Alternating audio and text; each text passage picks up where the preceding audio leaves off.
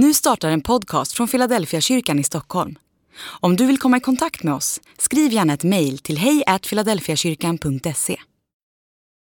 Dag 144 I Kristus. Nu blir det alltså ingen fällande dom för dem som tillhör Kristus Jesus, ty den andliga lag som gäller för livet i Kristus Jesus har gjort mig fri från syndens och dödens lag.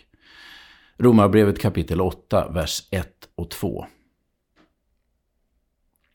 Det finns saker jag inte kan göra som människa. Tyngdlagen gör det till exempel fysiskt omöjligt för mig att flyga. Det är ett faktum som mänskligheten har tagit för givet i nästan hela vår historia. Ända tills bröderna Wright i början av 1900-talet lyckades få ett motordrivet plan att lyfta.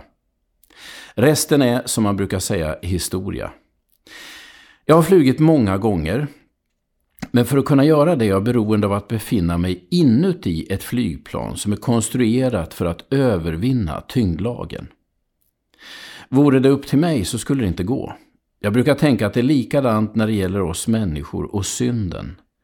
Lämnade åt oss själva är vi så sammanflätade med synden att den aldrig kan separeras från oss. Vi kan inte ta oss fria och vi är utlämnade åt döden. Ett av Paulus favorituttryck är i Kristus.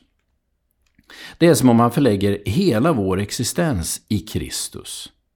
Genom dopet blir vi sammanflätade med Jesus och vi lever inte längre vårt eget liv. Han lever i oss, eller rättare sagt, vi i honom. Även om vi uppfattar att synden styr och ställer i våra liv så bärs vi av en annan när vi själva inte kan. Jesu död och uppståndelse har blivit min död och uppståndelse. Paulus beskriver det nästan som naturlagar. Jag är inte längre ställd under syndens och dödens lag eftersom jag befinner mig i Kristus.